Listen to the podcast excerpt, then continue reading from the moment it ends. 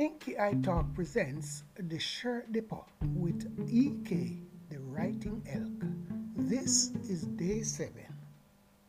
Day 7. The Remedy. He was to discover that the hot water remedy brew which his dear mother lady had suggested and true, and would have gone in and prepared it for him too. It wouldn't do. She had tried to administer it unto his, I mean, unto him, but it was the wrong thing to bring. It was the wrong call. Could not have been more wronger at all. Couldn't have been more wrong was to be the new song in town. WTF.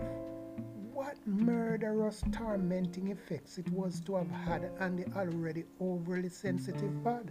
The skin cab which he would have grabbed and bagged on the over from the West Indies cod.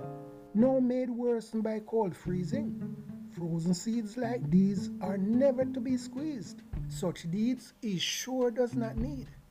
He should have paid far more attention to the pleas and the many often told stories, those stories which he would have been hearing since the time of his arriving here in the early days of glories. You know, upon the arrival in the winter wonderland spheres of snow.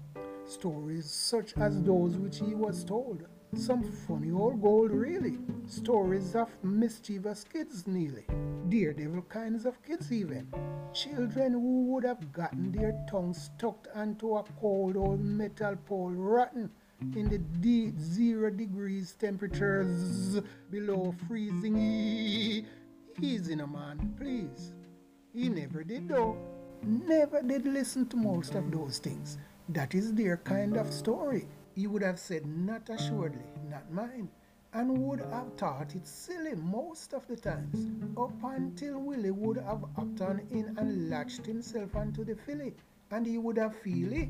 I mean, did he not feel it? Really? No, though, he is finding himself stuck tightly to a cold old metal pole spikely. Somebody strike me, please.